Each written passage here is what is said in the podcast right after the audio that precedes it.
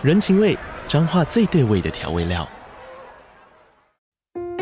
人，你在这端，我在那端，各自忙碌又相互牵挂。情，街角的吵杂声传递温暖与思念。味，是从每一个转角飘出的乡愁。这里是彰化县政府 Podcast 节目《彰化早咖》，我是主持人内克。从彰化大小事各具特色到旅游攻略，透过轻松有趣的访谈，带着大家走进最在地的早咖。准备好了吗？彰化的故事，我们说给你听。以上为彰化县政府广告。你现在收听的节目是《历史下酒菜》。今天的主题是机车台湾史之你很机车欸！Hello，欢迎来到历史下酒菜，我是 Wendy，今天是第一百二十集节目，今天要来聊聊台湾的机车历史。台湾是机车王国欸，怎么可以不讲台湾的机车历史？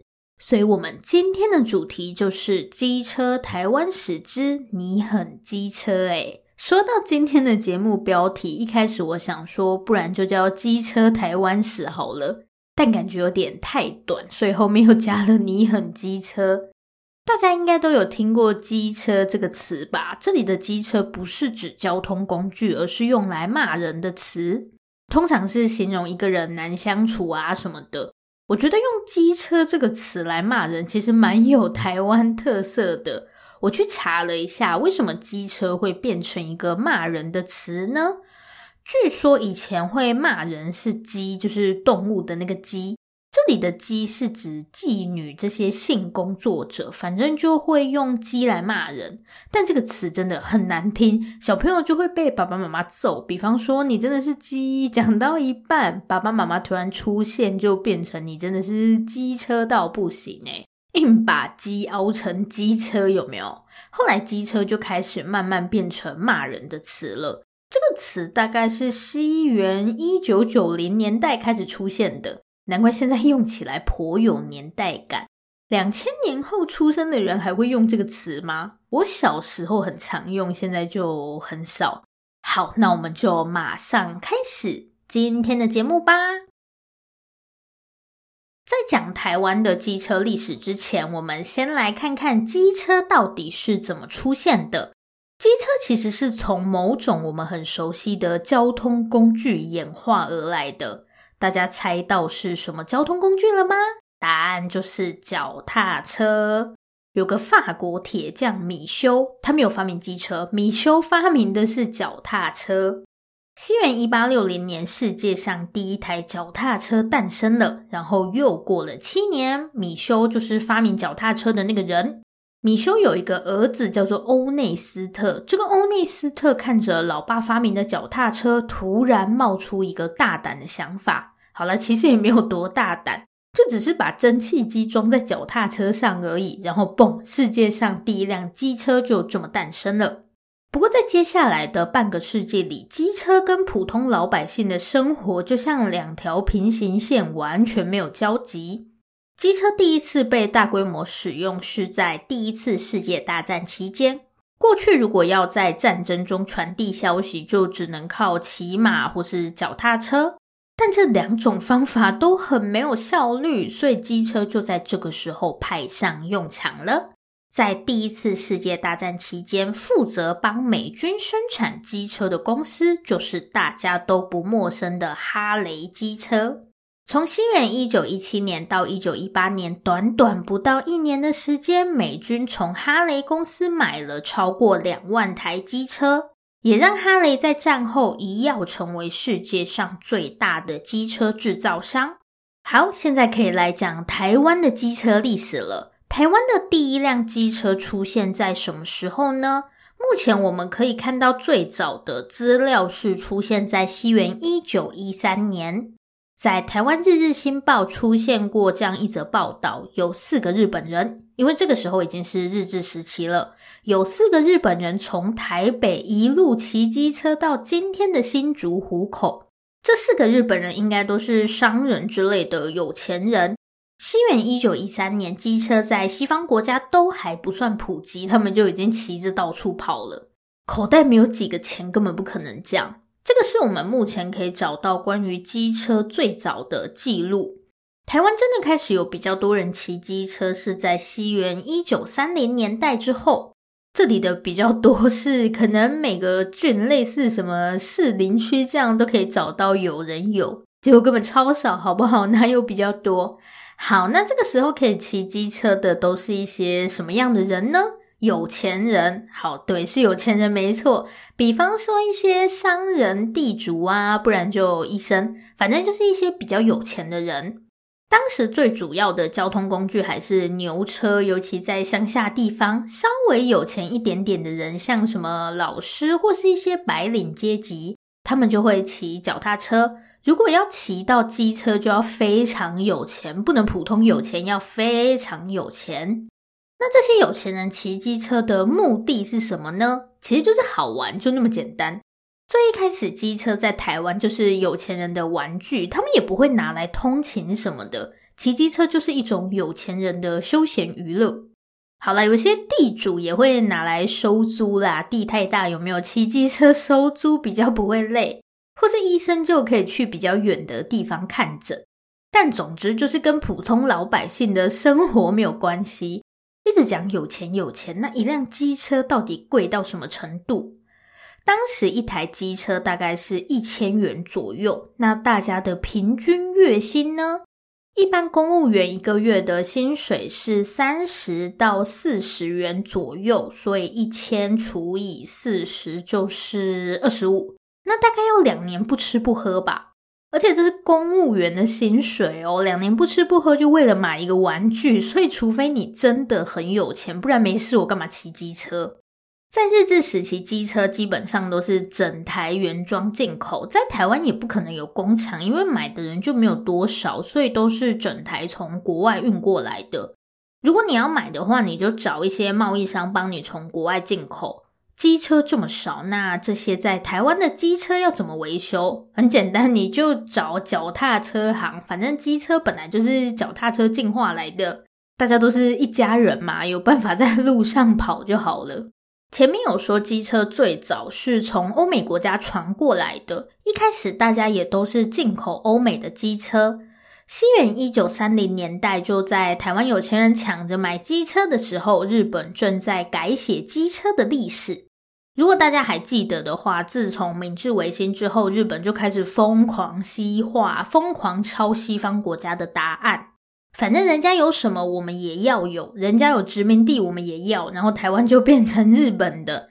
还有之前讲过的高千税丸，怎么可以让西方国家专美于前？要船我们就自己造，什么都要国产就对了。所以机车当然也不例外。在第二次世界大战爆发前，日本就已经有一些自己生产的机车了。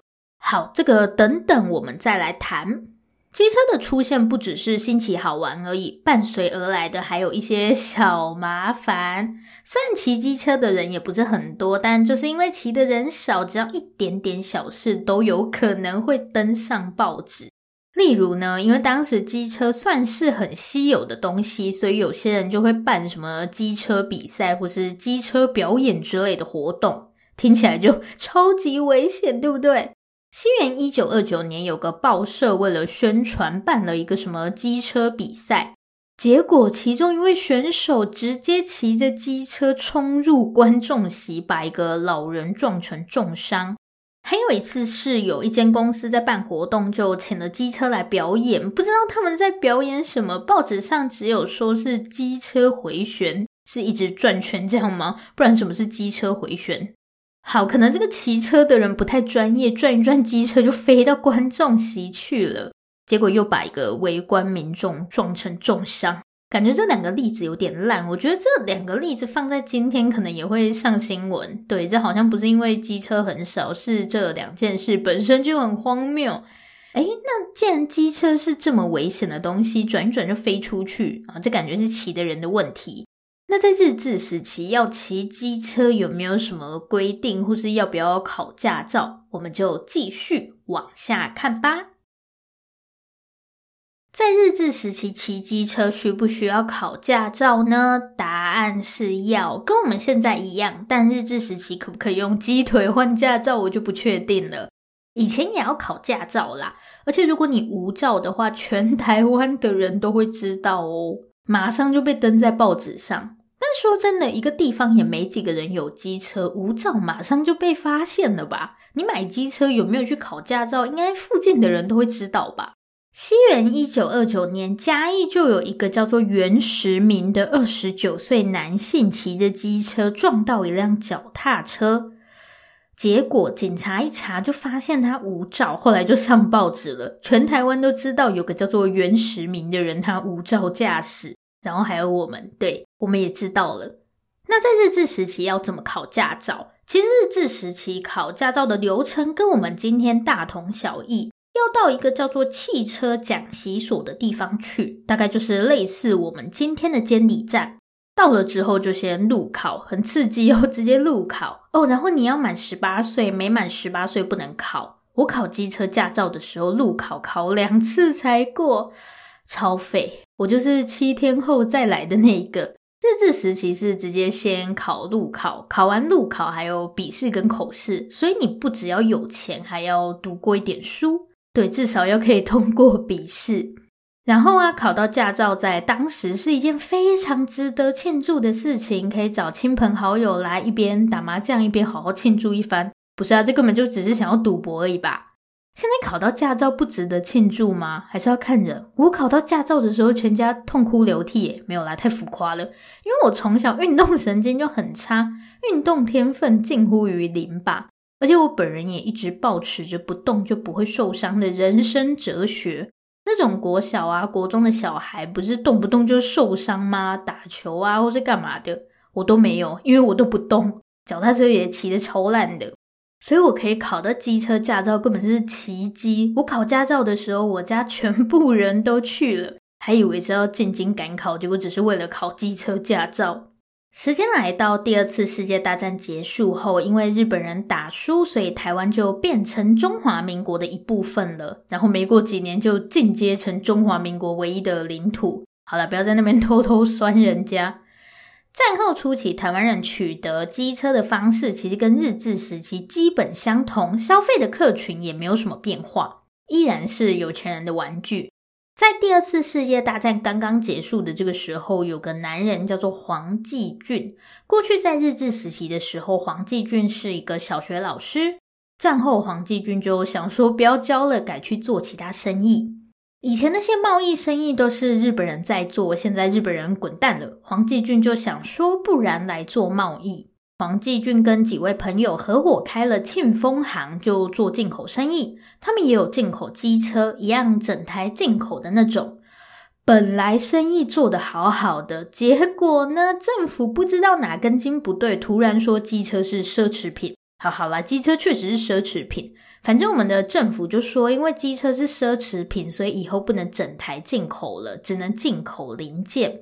如果是各位，你们会怎么办？不进口就不能赚钱了。如果只能进口零件，那还不简单？我就进口所有零件再组装就好啦。嘿，是不是很聪明？这个方法我想到了，你也想到了，政府当然也想到喽。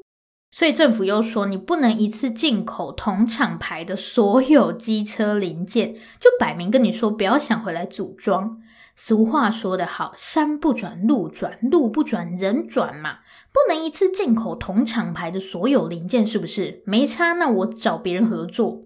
比方说庆丰行就找了另一间公司光荣行合作，不能一次进口所有的零件，那我就跟别人一人一半，你进口一半，我进口一半，然后我们再合体计划通。虽然国民政府这个政策真的很无聊，但它确实让台湾的机车工业开始萌芽。现在要开始学怎么组装了，以前都整台进口。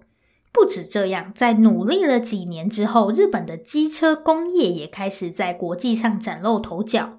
因为西方国家的机车通常会比较贵，而且日本跟台湾本来就有很深的渊源，毕竟是前殖民地，这些进口商也几乎都会讲日文，所以台湾的机车就渐渐从欧美品牌变成本田啊这些日本牌子。不过这不是重点，重点是政府又有新的政策了。政府现在希望大家可以尽量不要进口，因为当时我们的外汇存底真的很少，所以政府就说大家不要再进口啦，我们要做自己的机车。问题是这个时候台湾连脚踏车都做不出来，更不要说机车了。那怎么办呢？没关系，我们有语言优势。从西元一九六零年代之后，这些原本做机车贸易的公司，比方说刚刚讲到的庆丰行啊、光荣行，靠着语言优势，他们开始跟日本公司合作，因为日本有技术嘛，他们就跟日本公司合作，开始在台湾本地生产机车。这边的庆丰行跟光荣行，就是今天大家都很熟悉的三洋还有光洋，就是三洋机车跟光洋机车。如果需要业配的话，欢迎打下面这支电话。等等，刚刚不是说机车是有钱人的玩具吗？这样大张旗鼓的在台湾生产机车，真的卖得出去吗？大家不用担心，在西元一九六零年代这个时候，机车已经不是什么奢侈品了。从西元一九六四年开始，台湾的机车数量快速增加，每年都有超过百分之二十的成长率。以前买机车动辄就要花掉两年的薪水，但现在不用。如果买二手的话，普通老百姓大概四到五个月的薪水就可以买一辆机车了。最后一个部分，我们就来看看，当机车不再遥不可及，人们的生活又会出现什么样的转变？那我们就马上进入最后一个部分吧。透过机车广告，我们可以很清楚的看到，机车开始变成一种大众化的交通工具。大家想嘛，会在电视上打广告的都是什么价位的车子？很少看到什么上千万跑车在打广告吧？想买的人自己就会去买了。大部分看电视的人又买不起跑车，你打广告也没用啊。所以最一开始的机车广告都小小的，反正要买的人自己会想办法，好不负责任的感觉。更现实的原因是，当时进口机车的公司一般也不大，所以也没那么多钱打广告。然后，因为一开始机车是奢侈品，所以广告都会强调车子的性能很好，骑起来很舒服什么的。不然就是会写一些像是优秀啊、高级之类的词。另外呢，因为当时骑机车的比较多是男性，广告上也常常会出现美军采用这类的词，就刻意强调是美军爱用这样。不过呢，当机车开始变得越来越平价之后，广告就长得不太一样了。首先是广告的版面变大了，因为可以买的人变多了，所以要尽可能的让更多人看到广告，也不会再强调什么优秀高级了。以前机车很贵的时候，就是有钱人没事会骑一下这样。那普通老百姓买机车干嘛？这个应该不用我讲，大家都有经验吧？普通人买机车就是通勤，不然就用来载东西嘛。我们一点都不在乎机车是不是很高级，最好是那种平价又实用的。太高级的我们也买不起。后面机车广告就开始强调我们的车可以载货，或是不管多烂的路都可以骑。有些广告还直接写上专为农村设计，不用高级，但是要便宜好用。现在机车已经不是遥不可及的存在了。在机车快速增加的同时，更多社会问题出现了。从前会有的问题就是车祸嘛，现在车子变多，车祸当然也就变得更频繁。不过机车表演就变得比较少了，大家都可以骑，就没什么好表演了。那除了车祸变多，还出现了下面这些问题，比方说空气污染。其实日治时期就有人在讲空污的问题了，奇怪，日治时期也没多少机车，那看来当时的机车真的是很臭，被臭过一次就不会忘记的那种。空污很讨人厌，还有因为那个时候没有柏油路的关系，只要有机车经过，附近就会变得黄沙滚滚。比起很臭，大家反而更爱抱怨沙子那些，或是很吵。对，也有人抱怨说机车很吵。我觉得现在的机车也蛮吵的。以前大家都会抱怨说机车很吵，跟打雷一样。所以现在机车造成多少社会问题？车祸、空气污染，还有风飞沙，然后噪音，问题真多。除了上面这些，还出现了机车抢劫。以前不可能嘛，骑机车的都是被抢的人，机车那么贵，谁会骑机车抢劫？但现在不一样啦，机车变便宜了，所以就开始出现机车抢劫。目前我这边可以看到最早的机车抢劫案件，大概是在西元一九六七年的时候。他们是一次很多人骑机车，然后用机车把汽车围起来，就半路把你拦下来。这样，我们今天讲了机车台湾史，下次是不是应该来讲汽车台湾史？好，随便再说。把汽车拦下来之后，他们就会逼车主把钱包交出来，大概就是这样。总之，随着机车越来越便宜，衍生出来的社会问题也越来越多。同时呢，考驾照的方式也变得更复杂。我们现在考驾照需要体检、笔试、路考嘛？这些流程其实在西元一九六零年代就已经出现了。体检的项目跟今天比，呃，大同小异，就简单的身高体重，然后确认有没有色盲啊，你的视力什么的。最大的不同是，以前体检是在监理站处理，但监理站又不是医院，所以西元一九九五年之后就改成在医院体检了。笔试的话比较不一样的是，以前要考地理常识，而且还是中国的地理常识哦，还不是台湾的。是打算骑机车去反攻大陆吗？后来可能连政府都觉得这太白痴了，所以西元一九六二年以后就不考了，改成考普通的交通规则什么的。然后，如果你不识字的话，可以不用笔试，改成口试。这个现在也有哦。如果你不方便笔试的话，也可以改成口试。最后就是大魔王路考，对我来说是大魔王啦。我都有点搞不清楚，现在机车驾照的路考变怎么样了？最早的机车路考是从西元一九四六年开始，是骑一个 Omega 的符号。一杠，然后画一个可能六分之一的圆吧，然后再直直骑出去，好难解释，反正就是 Omega 那个符号。在西元一九六八年之后，就从 Omega 改成 S 型，S 型感觉好难。这个时候也刚好是台湾机车开始快速成长的时候，给你考难一点。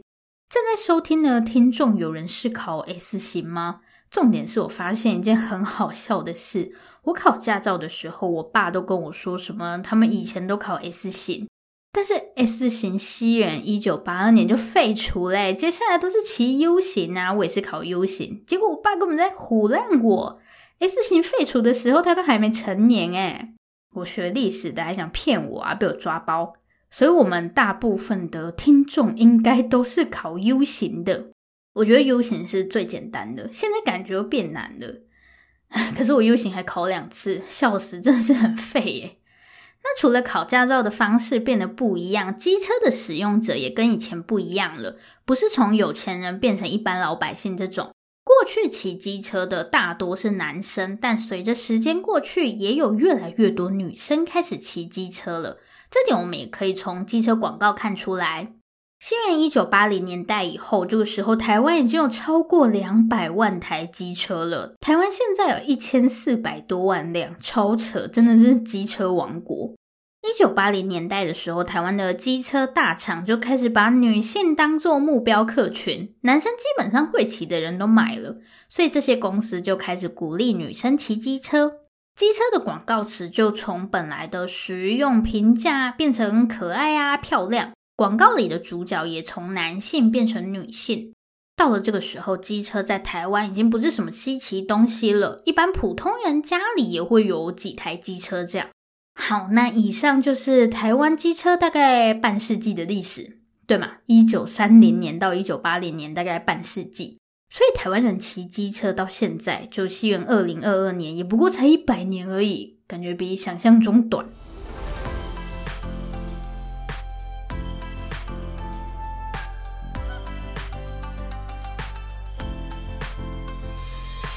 今天的重点整理，来帮大家整理一下今天这一集的时间轴。台湾的第一辆机车应该是出现在西元一九一零年左右，日治时期的时候。但这个时候机车真的是稀有动物，只要骑出去就可以上报纸的那种，感觉好烦。到了西元一九三零年以后，台湾才算有比较多人骑机车，从一个变三个这样，还是很少啦。但跟之前比，真的有比较多人了。这个时候，台湾的机车都是整台从台湾进口的，因为台湾市场就小小的，我们也没技术自己生产。战后就是第二次世界大战结束之后，当时因为刚刚建立战争，国民政府就说机车是奢侈品，不准你整台进口。但没关系，山不转路转嘛，那些贸易公司就开始进口零件，自己回来组装。台湾的机车工业也开始冒出了小小的芽。西元一九六零年以后，日本的机车工业开始快速发展，同一时间，台湾使用机车的人口也开始变多。然后当时的政府又开始鼓励大家要生产国产机车，不过这个时候台湾其实是没有这种技术的，所以台湾就开始跟日本的机车大厂合作。我们现在熟悉的三洋机车、光阳机车都是在这个时候快速成长的。在这段时间，考机车驾照的方式也变得越来越复杂，因为机车而衍生的社会问题也越来越多，从车祸到机车抢劫啊，还有空气污染什么的。同时呢，女性也开始成为机车的使用者。好，大概的时间轴就是这样。这里是历史下酒菜，我是温迪。如果喜欢我们的节目，欢迎订阅我们。最后，最后，如果你收听完本集节目，有任何的想法，希望与我们交流，或是有任何建议心得，都可以留下你的评论。不要害羞，大方的留下评论。如果你真的真的很害羞，那就订阅我们吧。这里是历史下酒菜，我们下次见。拜拜。